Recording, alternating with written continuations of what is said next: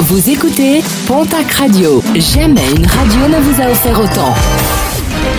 L'information locale à 9h, c'est sur Pontac Radio. Bonjour Jean-Marc Courage Sénac. Très belle matinée. Une vaste opération de police menée hier quartier Saragosse à Pau.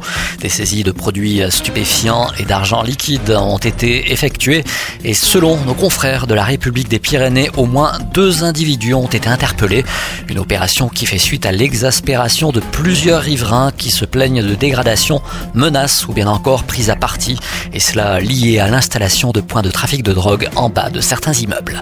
Beaucoup trop pressé à Morin dans l'élan du une automobiliste de 17 ans en conduite accompagnée a été contrôlée largement au-dessus de la vitesse autorisée, 130 km heure sur une portion normalement limitée à 80. Verbalisée sur le champ, elle risque de voir repousser la date d'autorisation de passage de son examen du permis de conduire. Quant à sa mère, elle sera prochainement entendue.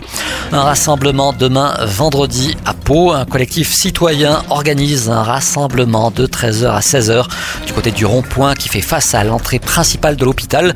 Un rassemblement sans revendication ni de blocage, une manifestation de soutien pour applaudir les soignants.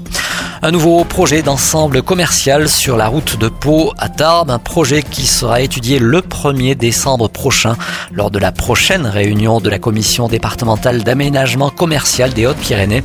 Une surface de vente de 1936 mètres carrés et qui pourrait, en cas de feu vert, accueillir un restaurant Burger King ainsi que deux magasins non alimentaires.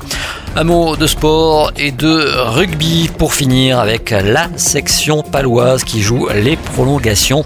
Le club béarnais a officialisé hier les prolongations de contrat de plusieurs de ses joueurs. Il s'agit de Julien Delannoy, de Rennes Barca et de Théo Bordenave. Le deuxième ligne, le talonneur, ainsi que le pilier gauche sont désormais tous trois liés à la section paloise et cela jusqu'en 2023.